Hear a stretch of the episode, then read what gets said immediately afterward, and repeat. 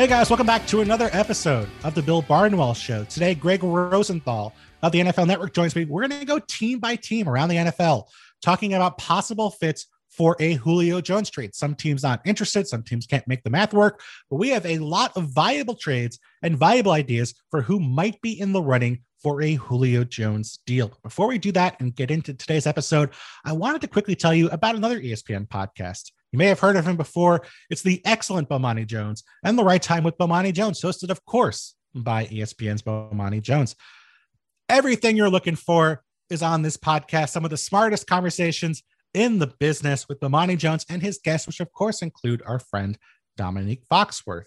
Three times a week, you can check out Bomani on the right time with Bomani Jones. So make sure you're downloading and following the right time with Bomani Jones wherever you get your podcast. And also, The Ultimate Fighter, the reality show that brings top MMA prospects together under one roof to compete for a UFC contract, is back. Stream the season premiere on Tuesday, June 1st, only on ESPN Plus. Sign up now at espnplus.com. And without further ado, here's Gregg talking about the Julio Jones trades around the NFL. ESPN Tournament Challenge is here. And guess what? I'm doing my bracket right now making picks, predicting upsets, winning my bracket group, and leaving my old life as a part time voice actor behind. Hey, you never know. And if I can do it while recording this awesome commercial, you can too.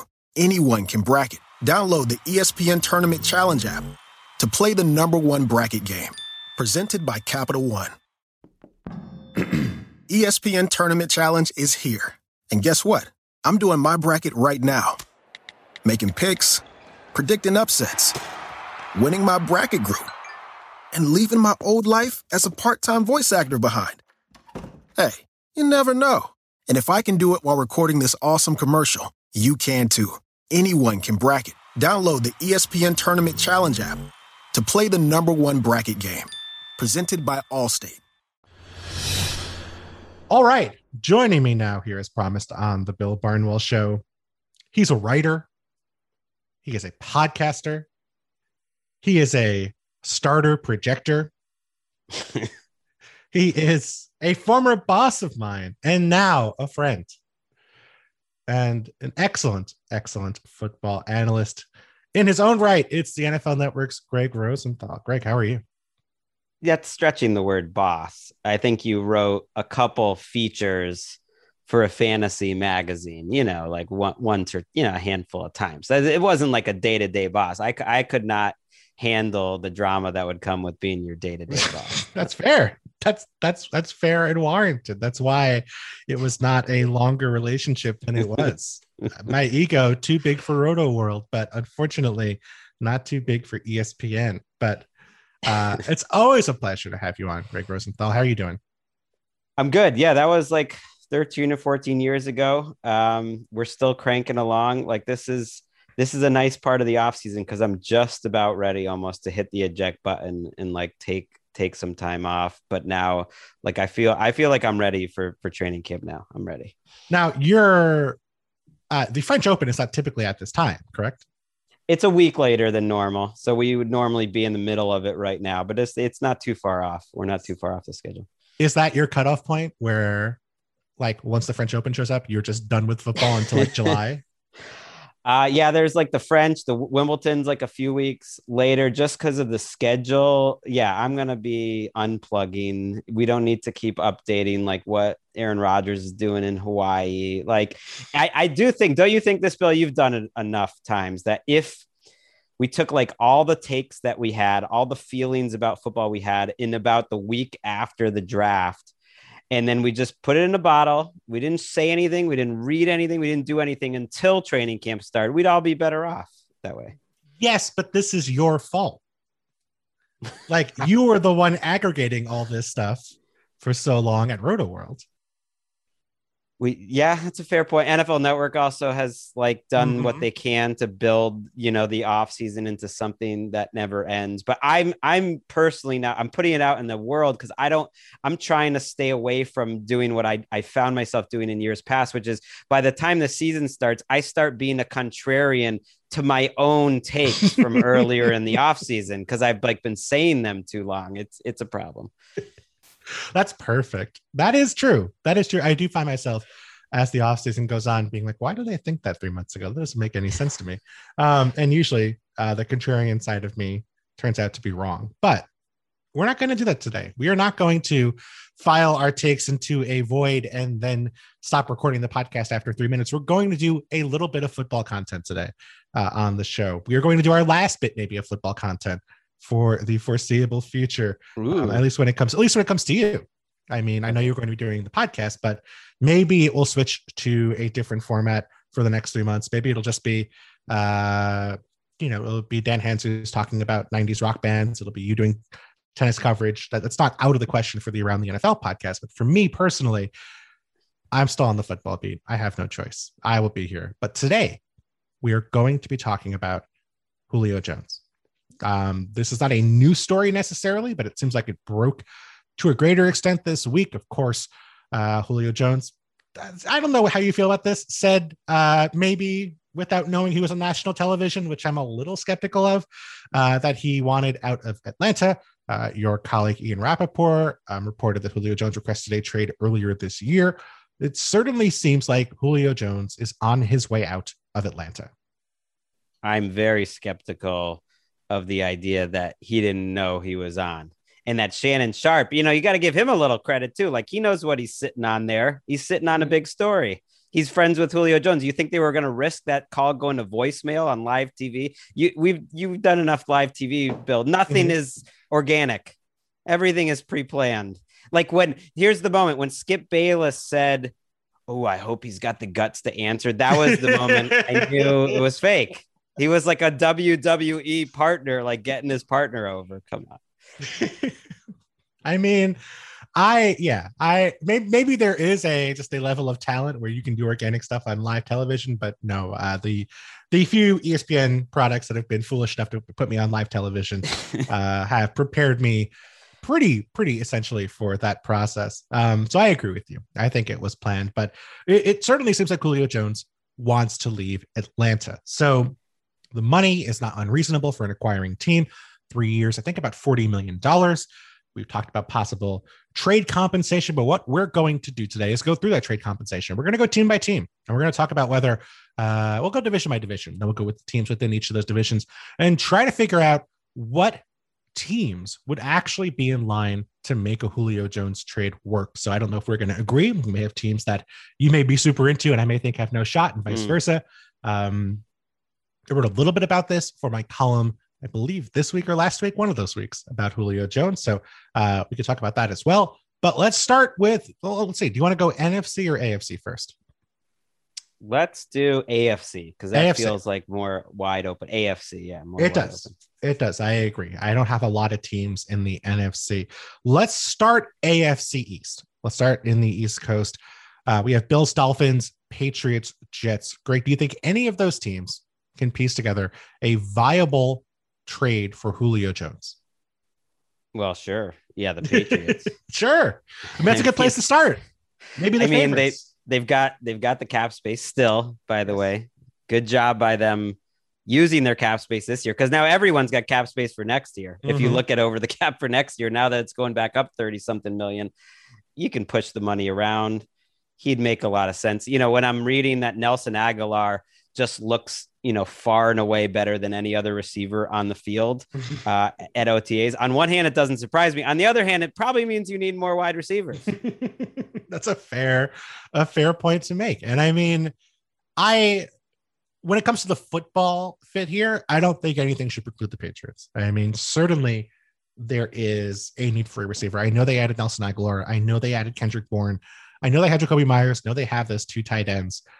But like none of those people are Julio Jones. I mean, even, Right. even if like none of those people are going to keep Julio Jones off the football field if you want to keep Julio Jones on your roster. And I would say they're going to have a quarterback in Mac Jones who's going to be on a rookie contract over the next at least three years, if not four years. So they'll have the cap space to work with uh, in the years to come.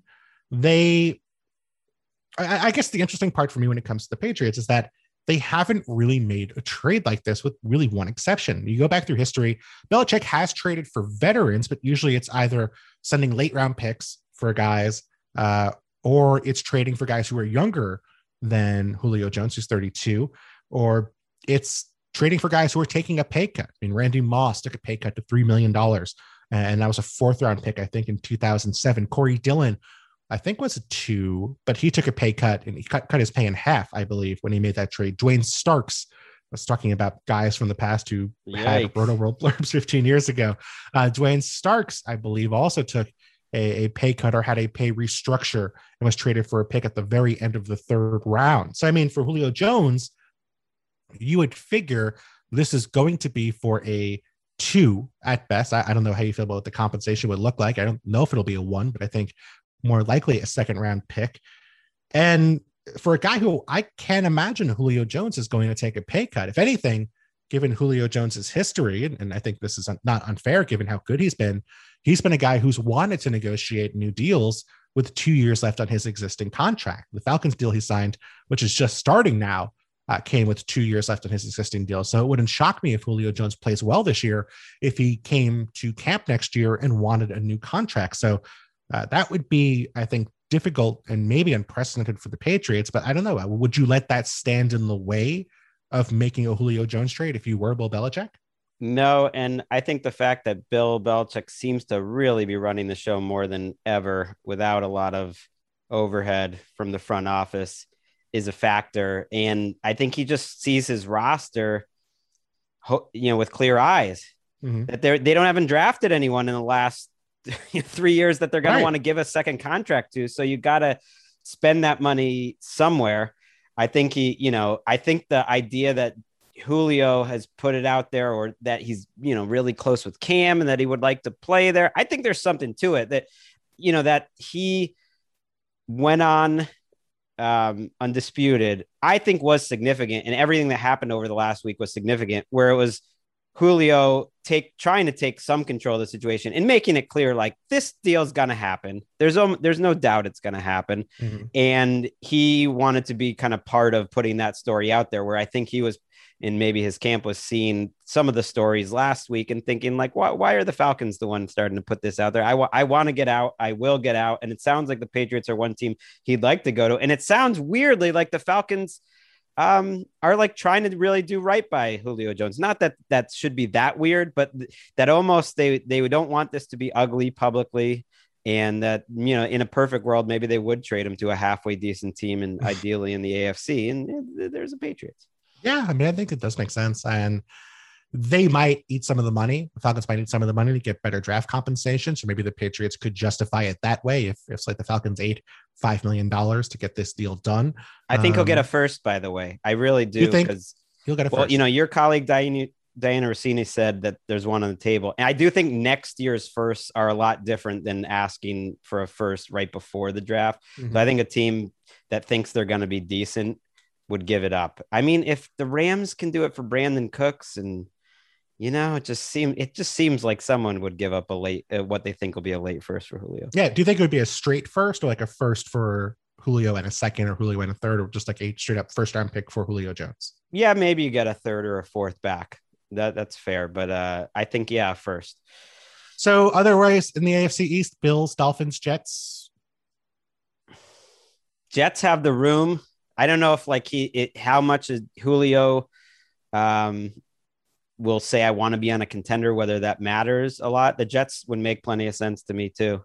I, you know, I, I don't see why it'd be a bad idea for them. Yeah, I could see them packaging one of those receivers, maybe Denzel Mims. I don't know how much the Falcons actually want Denzel Mims, maybe one of those receivers, and maybe a two as opposed to a one, because you figure their one might be pretty high next year for Julio Jones. I mean, they've I, got I, almost eighty million dollars in cap space. Oh, wow. I really do think net for next year, like having 30 or 40 left over is kind of a waste. You should you should try to spend closer to it. Mm-hmm. I mean, I, I could see them justifying that deal for sure with, with after what happened with Sam Darnold, where it was three years of, oh, I don't know if he's got the weapons, and then kind of having to start over with Zach Wilson because you never really got that answer with Sam Darnold. I think having Julio Jones there kind of answers that for you immediately. They don't have a one. They don't have a number one. They've got they've got a nice receiver group. Corey I- Davis, yeah. Keelan Cole. It's okay.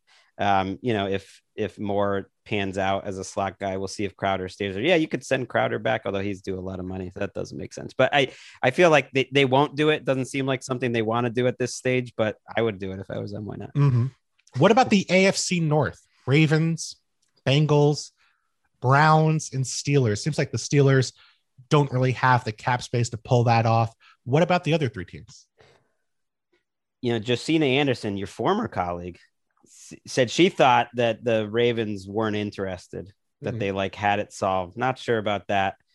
The Browns, this is where I get into like the crazy Barnwell trades that he that he you know puts up on ESPN Plus, which aren't like totally realistic, but are fun. Yes. Like, wouldn't it be kind of fun to send OBJ back to Julio Jones? I, I mean, I, I know there's there's cap things here, but I tend to think the cap stuff for Atlanta is overstated.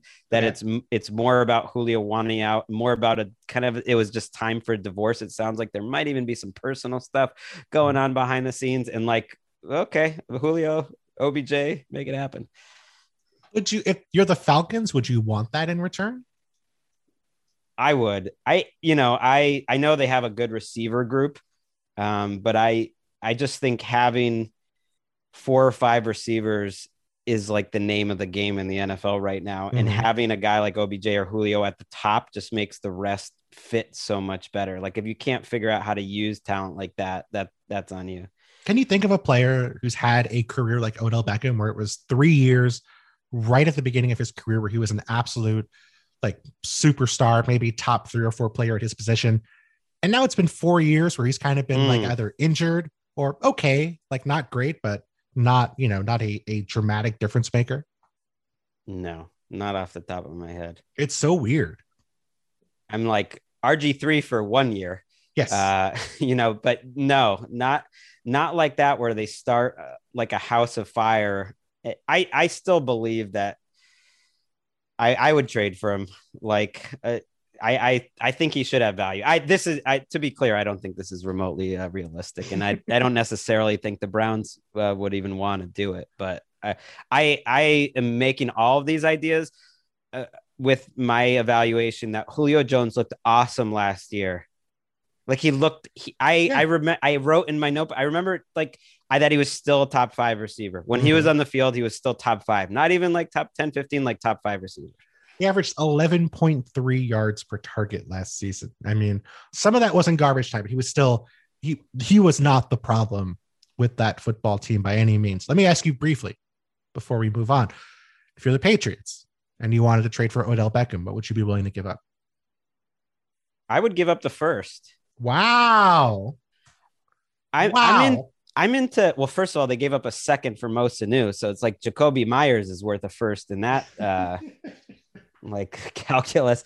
But I um I read that Mike Sando piece. I don't know if you saw it in the Athletic about um sort of looking at the value of late first round picks and making the argument that trading for veterans, you know, essentially like the Rams and, and now the Chiefs have done it somewhat uh, to the Orlando Brown trade. Like you, you can look at the value m- makes sense there. That less than half of those late first round picks even get their fifth year option picked up, which means you're you're, you're pretty much a disappointment. Mhm. I I think there's something to that. I appreciate that you are. Uh, this is really uh, across the entire NFL spectrum, an ESPN podcast with an NFL Network guest, where you've hyped up uh, by name, undisputed on FS1, and now Mike Sando, or the colleague, former colleague and friend Mike Sando's work on the Athletics. So really across the entire NFL spectrum here. Host Uh, Josina too. I you know And Josina, yeah, we're a shrinking business, Bill. So you gotta like we have to close ranks and put our arms around each other. You know, we all might be working together soon. we are all we have. Just one one big uh, global content farm coming up. AFC South. I think there's some interesting teams here. I've seen really everyone besides the Texans brought up as possible suitors for Julio Jones. Do any of the other three teams stand out as most likely to you? Yeah. Um, the Titans. I mean, the Okay. Titans and the Colts might be the two most likely in the entire NFL. Like. Wow. So putting putting one over the other almost feels uh, wrong because I think they both um, are would be highly motivated. I would put the Colts significantly ahead though because their cap situation is in so much uh, easier shape to make it go Mhm. down. Uh, but to me, that that receiver group, Hilton, Pittman, Parris Campbell, Zach Pascal, it's okay, but like everyone looks so much better if you move them down a slot. And I think for the first time ever, here's a hot, I don't know if this is a hot take. This is like the first offseason ever that I look at Chris Ballard's Colts and think like you're not ascending anymore. Mhm. And so I feel like they need to do something more to to to try to ascend. They feel like I feel like they've taken maybe a little step back. I agree. I mean, I think losing Castonzo really hurt, and they got rid of Justin Houston. They only replaced him in the draft. Um, they're really Autry, dependent. and then Wentz. And then I mean, Wentz is interesting. Like I could see the why they took the shot on Wentz, but who knows? Like I think he's going to be fine, but I don't think he's going to be like the top ten guy he was a few years ago. Um, my only concern here is just, you know, do they have the draft capital to make this work? I mean, they have next year a conditional two, possibly a one, going to the Eagles for Wentz. So do they want to be without realistically their top two picks next year? Um, are they going to give up a number one in in 2023 and then be without ones in 22 and 23 possibly for Julio Jones and Carson Wentz. That just doesn't strike me like a move they would be desperate to make. I mean, maybe they do it differently and they send Pittman and maybe they uh they can get away with a three, but I don't know. I mean, I I don't know if I would rather have Pittman in a three than some of the other offers out there if I can get a first round pick from somebody else. Well, this is why you're at ESPN, Barnwell. That's fair. you know, fair. and all of us were elsewhere because that's a great point.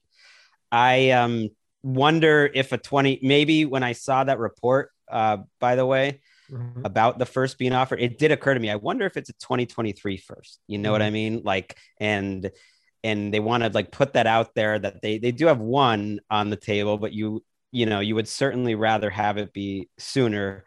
It it's out of character for Ballard. You know they did it for DeForest Buckner though, and now they've done it for Wentz. And I do feel like they've they've saved all this cap space over the years.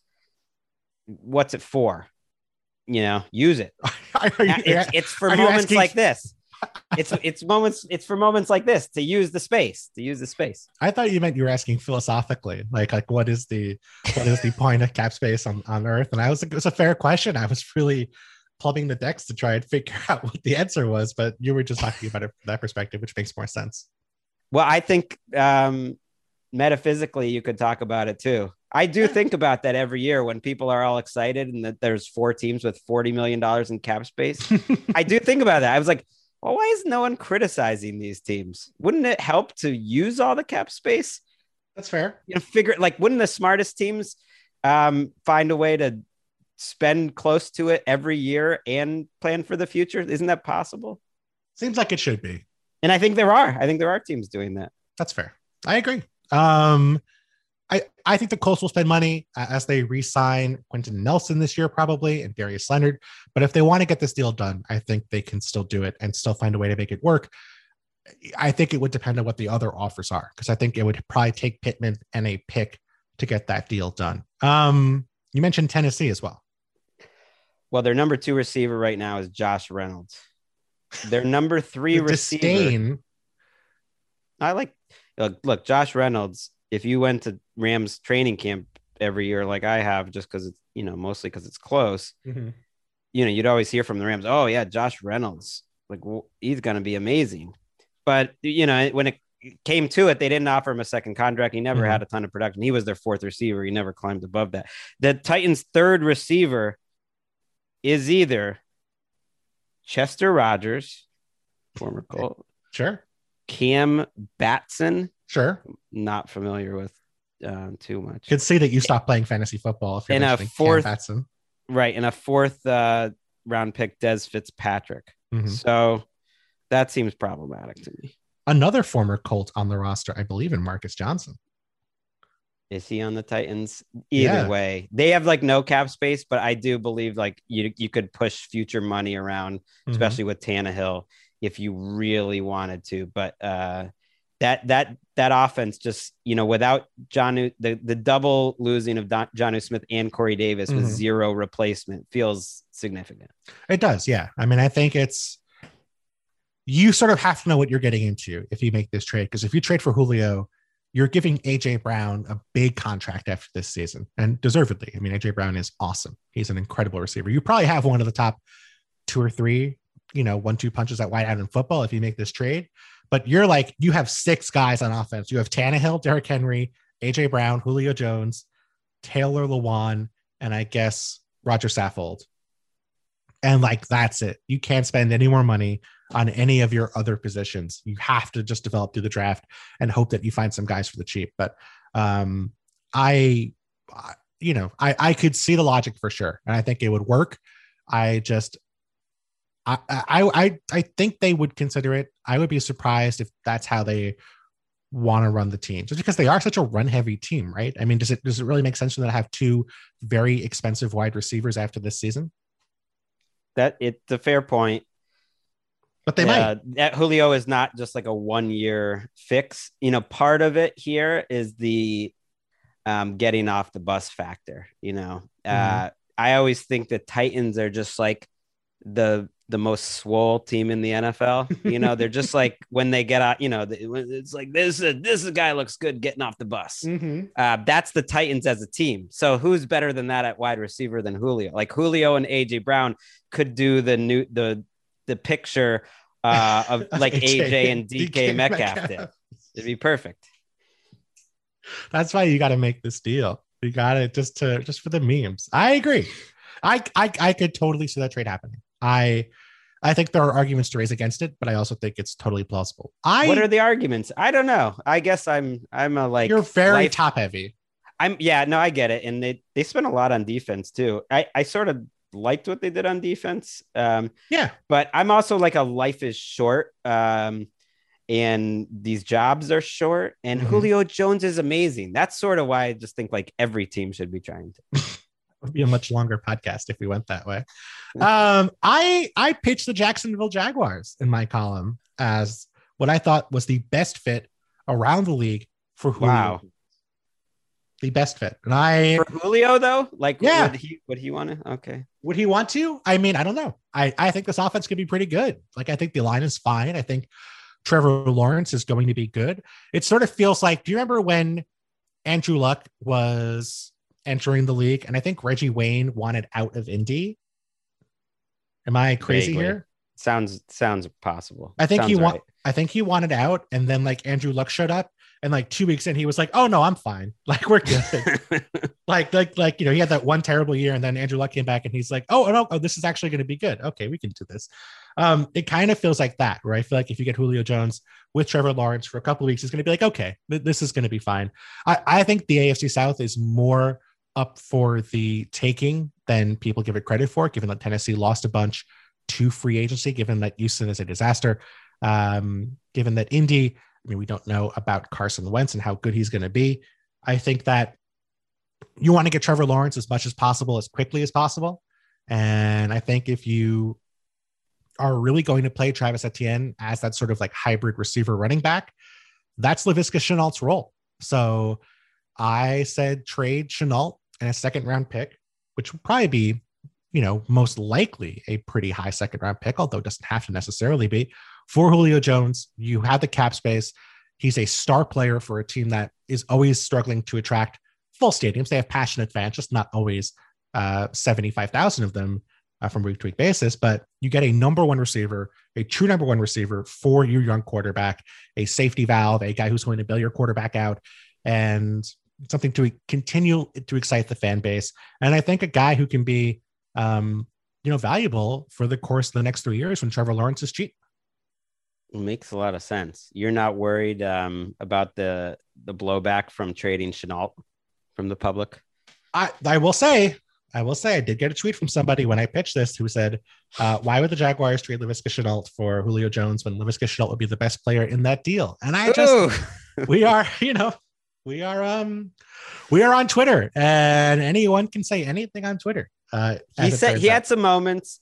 He feels uh Shenault like he could be Deebo Samuel light, although he's not lighter than Deebo Samuel, but the, the same sort of player. So if I was the Falcons, that is intriguing to me because that is that really is two draft picks. You're getting three years of Shenault's rookie contract. And to me, he in a perfect world actually kind of is like a Mo Sanu type uh, for in his career. You know, a mm-hmm. nice two three physical that you add with Ridley, and you get the the pick next year. It do, it does make a lot of sense. I would love to see Jacksonville, you know, like bring Julio over to London every year, like that. Mm-hmm. It all it all works. Take a shot. Like you have the star quarterback. This is your time. Like go for it. Maybe you end up winning the division this year. Like the worst they, case, they would give him more money because they would like say it, it, wouldn't be an apology contract like Mark Sanchez got from the Jets, but it, it would be a little bit of a Jacksonville tax. Like, well, we know you're not totally thrilled about this. We'll give you even more money. It wouldn't be the Nick Foles thing. The we have to pay him more because he has to have credibility in the locker room.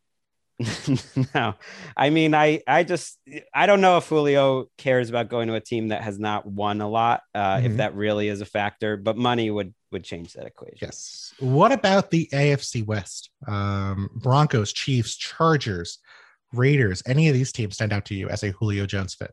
I feel like all my most likely teams were in the AFC because almost other than the Broncos, who are you know stacked with wide receivers, mm-hmm. and I, I don't think it's going to happen.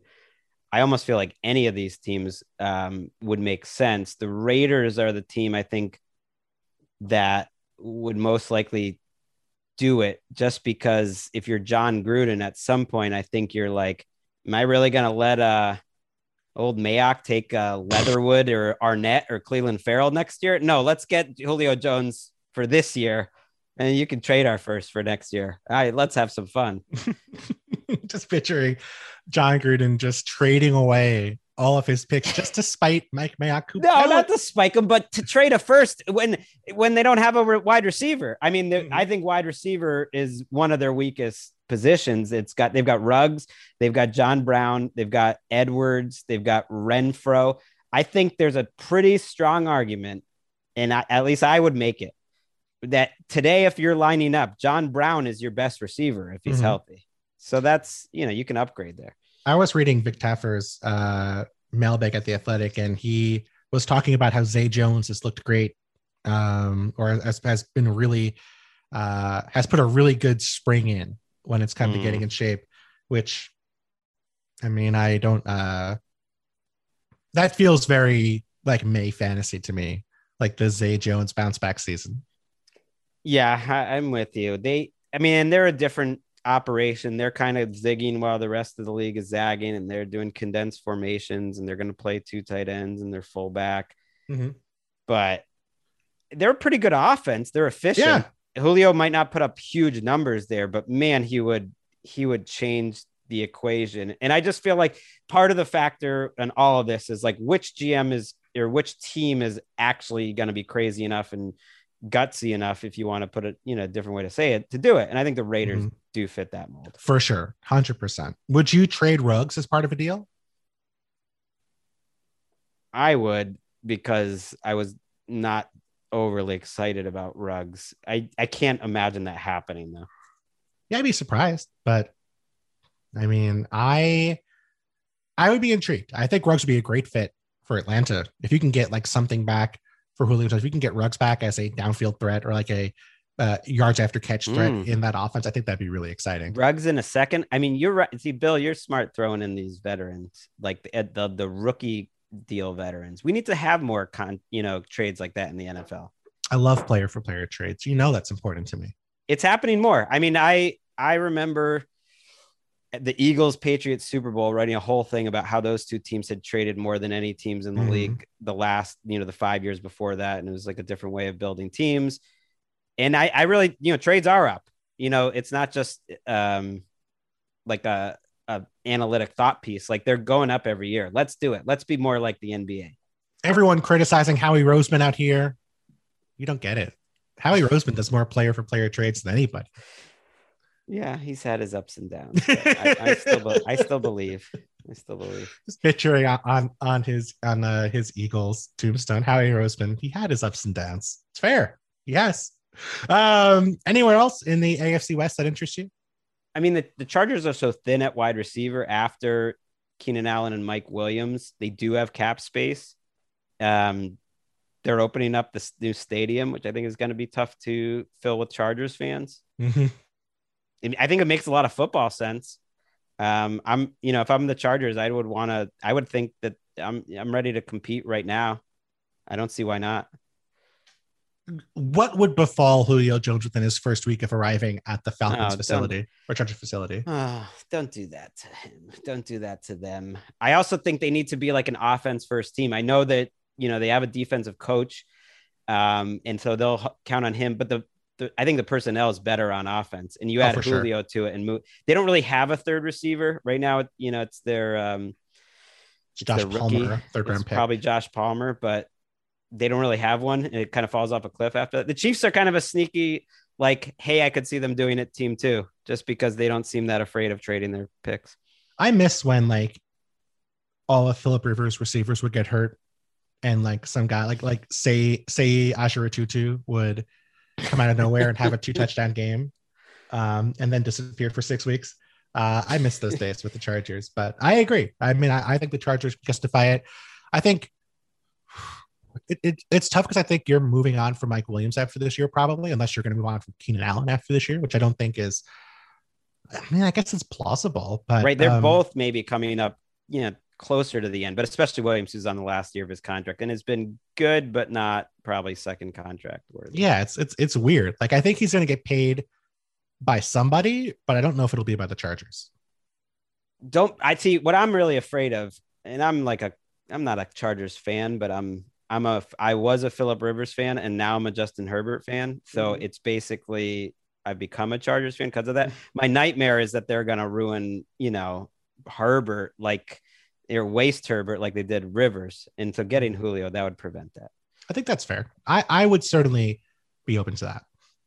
I mentioned the Chiefs. I mean, I, I could see them making sense. Um, I don't know if the Falcons would want Mecole Hardman back as part of a deal. Um, but I mean, you look at this roster. I was writing about this for next week. Like, if they lose Tyreek Hill or Travis Kelce, those receivers are scary. Yep like for all the offensive linemen they've added, they would be nothing at receiver if they lost one of those guys. Right, and and in the offensive line, offensive lines are so unpredictable. They added, you know, they had they did what they had to do, and they did a good job. But it's like if you told me they were just a mediocre mid-level offensive line, which which they have been for you know chunks of the Mahomes era, mm-hmm. that that would be very believable to me. It's a totally new group playing together um, disparate talents, some some risk, no right tackle really. And it's like, okay, you're not you're an okay offensive line. You're right. They're so reliant on those two players. They you mentioned the Titans having a lot, you know, of players taking up such a big part of the cap. The Chiefs mm-hmm. would be an even bigger extreme sure. example of that if they added Julio, but they could probably make it work with making guys push money into the future. Yeah, I mean, they have Orlando Brown pretty soon. I, I I think if they if Andy Reid really wanted to do it at the end of the day, they could pull it off. I don't know if it's what I would do with them. I think they they probably need to just start keeping some of those picks because they do have to have players around Mahomes when he his contract rises after this year. But I think you can make it work. Um, you mentioned the Broncos. I mean, I know they are set at receiver. They have a ton of receivers, but would you consider trying to get more aggressive and trading one of those guys back to the Falcons as part of a Julio trade to say, okay, like we don't have that that true number one, number one guy. And even though we have, you know, three or four really interesting guys, maybe better to have two interesting guys and one true number one. I think Courtland Sutton is is a true number one. Wow. That, okay. That he's that good. I mean, he's coming off a torn ACL, which you don't want to just assume um, means nothing. But I, I think Courtland Sutton is that guy. And Jerry Jeudy eventually might not be too far off. But but I like what you're putting out there because I think if you're Atlanta and you're trading Julio, I, am annoyed by that. I wanted to see Julio on this team until this last week. I really didn't totally believe this was going to happen mm-hmm. because like why wouldn't you go score, go try to score 35 points a game. Mm-hmm. With that talent there and Arthur Smith, like you could absolutely be like kind of a 2014 Cowboys or 2017 Cowboys where your defense is pretty mediocre, but you get like a three seed. I did not think that was mm-hmm. out of the realm of possibility. So what you're putting out there, getting like a Jeudy back would be the guy I'd want. Yeah. I then agree. suddenly you can feel like you can still go after that. You can still go after that total juggernaut offense. If you have Julio and Courtland Sutton and Tim Patrick and KJ Hamler yeah, and Noah Fant, that's still really good. Albert O, I like too. I like you, um, you an Albert O guy. I am, man. He looked so. Ex- he looked like one of the five most like explosive tight ends in football, and then he tore his wow. ACL. And he's to Noah Fant's backup and and then you get Javonte Williams. I like. I really want to root for the Broncos. I'm a Teddy. You know, I'm just. You know, it's, it's hard. It's hard out here for the Teddy stands, but he, it is a good situation for him if they can block. Are you? Do you prefer Albert O to uh, our another former Roto person? Adam Levitan is big on Donald Parham. Are you? Uh, do you oh, prefer yeah. Albert O to Donald Parham? Really? Yeah. Yeah. Wow. I think I think Albert O had. I don't think I'm even talking crazy here. I think he has some real like top 10 tight end overall upside there. He looked crazy last year. Wow. Him and Fant. I mean, they're the Broncos. I just want I want the Broncos to be good. I want the Broncos to be good with Teddy. It's probably not going to happen with Aaron Rodgers, but I think they could be a fun like they, their ceiling to me is very high. Don't you mm-hmm. think it's possible? I agree. I agree. If they can get if they if we left quarterback out, I think they would have like a top eight roster. Right. That was what I said in, in projected starters was if you took quarterback and offensive line out, which is, you know, important significant. Yeah. Uh, they would I would say top five roster because to me wow. they're a top you know three roster defense and and the skill position and talent is is is up there too. That's all true, and yet if you asked me what the record was going to be in 2021, I would say eight and nine. I'm going over. I don't know what it even is set at, but I'm going over. it's like I that, feel it. It's like that Sam Miller tweet about the Rays. Uh, the Rays made a great trade. Who did they get and what did they give up? But it was a great trade. That's what it feels like for the Broncos. Over whatever. Um, so we had all these interesting teams to talk about in the AFC. Eh, let's get to the NFC. And there's not a ton here. I mean, let's start with the NFC South. I would assume they're not going to trade him to another team in the NFC South. Is that fair to say? I think it's absolutely fair. And I'm not even sure there's a team that would make sense anyway. So yeah, we can move on. Right. Uh, NFC West is there a team that makes sense? Yeah, the Rams and the Hawks because they rank high on the "will do it" scale. You know what I mean? The Hawks don't have their first round pick, so that you would think would could eliminate them. But it's like we've seen it; they do it. They did it for Percy Harvin. They did it for Jamal Adams. Um, you never know. I know they have two receivers that should be there a long time, so maybe it doesn't totally make sense. And then the Rams, we know they'd do it if if at all possible like if they can find another first round pick but they can't like they can't trade it. Till maybe that's the first round pick that the falcons got offered the rams like 20 24 pick which just became like able to trade. I forget how many years away you're allowed to trade it but that's all the rams have. So they don't really have many options. So uh, the niners are not, not an option for you? The niners i should throw in there too. Yes because of Kyle Shanahan and because like they'd be crazy not to examine it. They're sneaky thin, right? After Aiyuk and Samuel, which is great, but like after that, they don't really have a wide receiver. And those two guys haven't, you know, shown that they can be durable yet. You're not on the Jalen Hurd is still going to be good bandwagon? I mean, show it to me, I guess. Sure. Show it to me. Get on the field. Sure. I mean, yeah, they, but they don't. They don't. You got to be with me. They don't really have a third receive a wide receiver right now. Now they're I a team that doesn't use a third receiver as much as most teams, but still. Have you seen who's on the back end of this depth chart for the Niners? You have because you've done projected starters. Yeah, it's just a lot of people that I was just like, nope, I'm not going to write them down as a starter. I'm going to put Kyle Juszczyk as a starter. Just because like I think Kyle Juszczyk will wind up getting more snaps than any of these other than guys. than Mo Sanu, right? Travis Benjamin, Trent Sherfield, Bennie Fowler. Is that the is that the actual Bears Kevin White? Uh yeah, it is. It he is. on wow. their team late last season. Too. Kevin White think, wearing number 88. I think he played he played very briefly, if I'm not mistaken. I um would love to see Julio on this team. Oh my gosh. Of course. if if I would be a little anxious if I was the Falcons trading him and like expecting to see Julio in the Super Bowl making one of the greatest catches in Super Bowl history, except Mhm. this time the 49ers closed the deal. What a tape grinder you are. Nine snaps last year for Kevin White on the 49ers. Gregg Rosenthal was watching Wow. them all. It's a vague memory. I just was like, what? Kevin Running White's routes. playing football for the 49ers? It was just a, it was a moment. I remember. Return to kick. Had Okay. one kick return. Um, would you, if you're the Niners, do you package Aiyuk in this trade?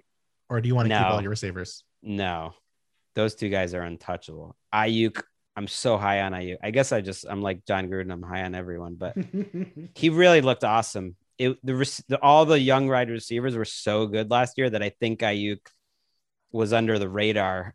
To you know, he looked like he could be a real true number one. I could not have been more wrong about Aiyuk coming out of college than what he looked like last year. you had a strong opinion about Aiyuk coming out of school? Well, after I watched him, yeah, I did try to watch all the receivers last year, and he was like the one I just I didn't understand. And then Kyle Shanahan takes him, and it's like, okay, well, Kyle Shanahan knows a lot more than me. He probably knows what he's doing here, and he did. He did. He looks awesome. Uh yeah, I mean it did look good. So I'm not gonna fault you too much on that one. Um yeah, I mean I I, I think they would they sort of fit your criteria of like would they do this? Like are they that kind of team where they would, you know, fall over themselves to make a Julio Jones trade? Like, yes. If there's a guy they love, they're willing to do whatever it takes to get that guy. And I can't imagine that Kyle Shanahan did not love Julio Jones after having him for two years. He said as much. Don't you think too that they feel not that it's like a win or else year, uh, but they really want to have a good year. They've had one winning season out of four. This is the fifth season for for Shanahan and Lynch, and and they've had so much bad luck. I I do feel like they feel like they can win a Super Bowl right now, even with Trey Lance if he's if he ends up starting. Yeah. And you know what would make Trey Lance better? Julio Dude. Jones. Julio I'm- Jones. yeah, you don't have to sell me. They could. They have some cap space too, which again, I think you can play around with these things, but it does make it easier for them that they they could afford him. They have they will certainly have cap space, especially after they eventually move on from Jimmy G, whether it's this year, uh, this September, or this offseason, they will have space to work with, certainly. Um, NFC East. Any of the teams in the NFC East seem plausible to you? The Eagles are sneakily in worse cap situation than the Falcons. They, they are like the two teams that are in the worst situation. So that eliminates the one team that you know I think would be motivated and has the need and and would do it, but it just doesn't seem feasible. It also doesn't necessarily line up with kind of where they are in terms of building up their roster. Yeah, I think under different circumstances, yes, not under these current circumstances, though. And then we are left with the NFC North. Um, are there any teams to finish up here who you feel like would be interested in the Julio Jones trade? I mean, the Packers are like, wouldn't that be spicy if I they did it mean- now? Not a ton of cap space, but it would be spicy. I don't You know. if I could mentioned-. You mentioned that I write trade pieces for ESPN that don't make a ton of sense, but are uh, interesting to read. That's not what I was saying. I was just saying you are ahead of where NFL teams are in terms of your football mind. You, you know, they, they're not as creative and like, uh, aggr- you know, aggressive as you sometimes are, and that they should be, frankly. Can I give you an aggressive trade idea to end this column Please. or end this podcast? Do you want? Let me let me ask you first. Can you guess what my idea is? Did it include Danielle Hunter and the Vikings? Because that's No. where I was going. Okay, it's the Packers. Then no, I'm not going to guess it. I'm gonna Okay. Tell me. Here's how you solve the Packers' problems in one fell swoop. And this is problems for a team that's gone 13 and 3 the past two years and made it within uh, one game of the Super Bowl twice. So good problems relatively. Cap is a concern, but it's not a concern if you give Aaron Rodgers a multi-year extension. Okay. You create the cap space in the short term. Rodgers locked in as the starter for the next few years. Well, that means Jordan Love is no longer a Yeah. significant part Yeah. of your football team. So then you Yeah. trade Jordan Love to the Falcons for Julio Jones. And Jordan Love is the quarterback of the future after Matt Ryan. Everybody wins in this trade. Yeah, yeah. That's why you listen to the Bill Barnwell podcast. See? He finished it. He closed it. All all the puzzle pieces fit together. I love it, and it. it- I I truly do love it. because when the when this all happened, I thought just like, why don't they just trade Jordan Love? Is it really that hard? Um, I, I know you just took him, but it's like things have changed. People would want Jordan Love. Like you could get a second back for him. right. Uh, in this case, you can get Julio Jones back for him. yes. I, not- I'm I'm amazed. And by the way, I don't blame Aaron Rodgers for being as upset as he is, assuming the reporting is accurate that he asked for a contract extension after the MVP. And at that point, they basically said, no, we'll only guarantee 2021. That is worth going to Hawaii and hanging out with Miles Teller. You know, like that's worth it. Like that, that is the moment where you should just, you know, stand your ground and see what happens. And this would solve everything. Bill Barnwell did it. Get him in there hashtag Barnwell for Packers GM. Like get Gutekunst out of there. I'm- get Barnwell in. I'm going to point out Aaron Rodgers has never. Uh, there's never been rumors that Aaron Rodgers wanted to get me fired. Not happened. I've been around for a long time. I've been around for the entirety of Aaron Rodgers' career. My career as a football writer started right around the time Aaron Rodgers' career started in the. NFL. Never happened once. I think he'd be a fan of you. I'm. I, I bet he is a fan of you because he he's a cerebral guy. Um, he likes he likes people that you know aren't like the shock jocks and everything. I think he'd be totally down. I think you would be. You know, you wouldn't have much leverage, Bill. So I think Mark Murphy, like the team president, and Lafleur would both like the idea because they could control you. Yes, oh for sure. um, you wouldn't get a great contract. Like they would, they would be winning that power struggle. So you're right. Everybody wins. I would be a puppet immediately. Right. Like I, I, I would, I would come to the press conference with actual strings, and I would let Mark Murphy uh, and Matt Lafleur just just pull my arms up and down as I was answering questions. but you would be like the guy who it's like you did something really great that changed the entire company. And then after that, you just kind of put your feet up. It's Mhm. like, I, I don't know what the, I don't have a good uh, analogy for this, but basically, yeah, you're the guy who did it, did something early on that created the company's value and then really didn't have a second idea. But that's fine. Your first idea was worth so much. That's all you need. I'm like the guy who invented uh, the like for Facebook. Right. There you go. That's all I needed. That's that one idea. It solves everyone's problem. Everybody wins. Podcast is over. We solved the Julio Jones situation. Gregg Rosenthal, where can people check out your work? the Around the NFL podcast. You know, we're cranking out a couple times a week. Uh, we got the Jeselnik and Rosenthal Vanity Project uh, with my friend Anthony Jeselnik, who's a, a comedian. And uh, that comes out every week. That's a nice little side hustle. It's all about the side hustle, Bill. Uh, it's a lot of fun. Multiple podcasts. An excellent, excellent, excellent NFL analyst. Excellent guest on the Bill Barnwell show. Gregg Rosenthal, thank you so much. Thanks, Bill. All right. Thanks so much, as always, to my guest, Gregg Rosenthal of NFL Network. Love having Gregg on the show. Someone I've talked to about football now for 15 years, which is a little scary, but is uh, sadly true. Very old. At least I am. Gregg still looks exactly the same as he did when he was uh, my boss 15 years ago at Rotoworld. But check out Gregg's show. Check out Around the NFL, of course, one of the best podcasts on the planet talking NFL. We're off more football stuff coming next week. Thanks so much for listening. More audio on the way.